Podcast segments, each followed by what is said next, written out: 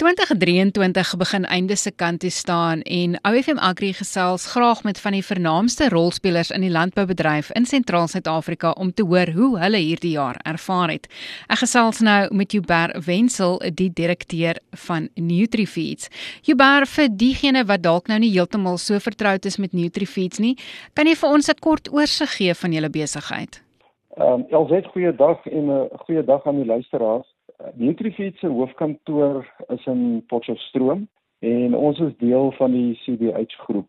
Ehm um, ons het vier fabrieke in Suid-Afrika. Dis twee in die Vrystaat, naamlik Viljoenskroon en Bloemfontein, dat ons een in Noordwes en ons het een in Limpopo, uh, naamlik in Marble Hall.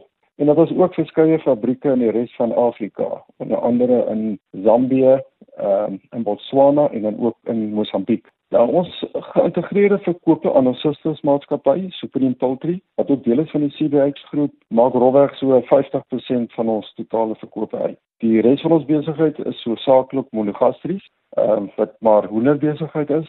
Maar ons is ook sterk gefokus op die herkouermark en op die verspreidingsnetwerke van die landboumaatskappye wat ons produkte herverkoop aan die boere. Dit is so in kort. Joubar, wat se suksesse sou jy sê het Nutrifeed se afgelope jaar behaal wat jy graag wil uitlig?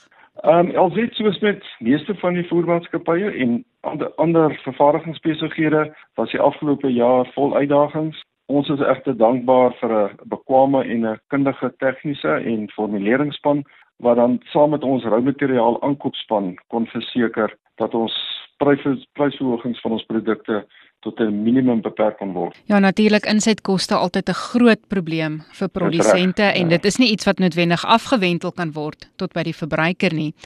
Jubar, wat sal jy sê um, is van die grootste uitdagings wat jy ervaar het as Nutrifeeds in 2023?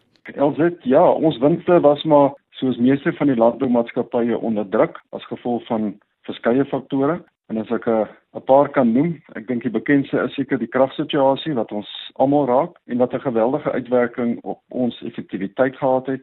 In ons geval was die direkte en die indirekte koste van beedkrag vir ons afgelope finansiële jaar so ongeveer 35 miljoen rand. Ons is egter by Nutrifeeds in die gelukkige posisie dat ons kragopwekkers by al ons aanwagte het en dat ons genoeg kragopwekkingsvermoë het om ons kliënte tydens beedkrag te bedien. 'n Ander uitdaging was ook maar die kommoditeitspryse. U praat ons hoofsaaklik van mielie en en soja oliekoekpryse wat verantwoordelik is vir 'n groot deel van voerpryse.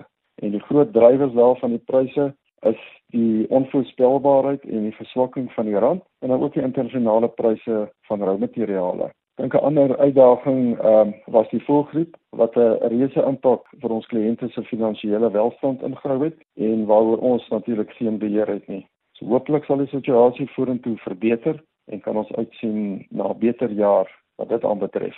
Ek wil ook dan sommer uh, terselfdertyd van die geleentheid gebruik maak om al ons personeel, ons verskaffer en besonder ons verbruikers en boere 'n geseënde Kersfees toe te wens. Wees veilig.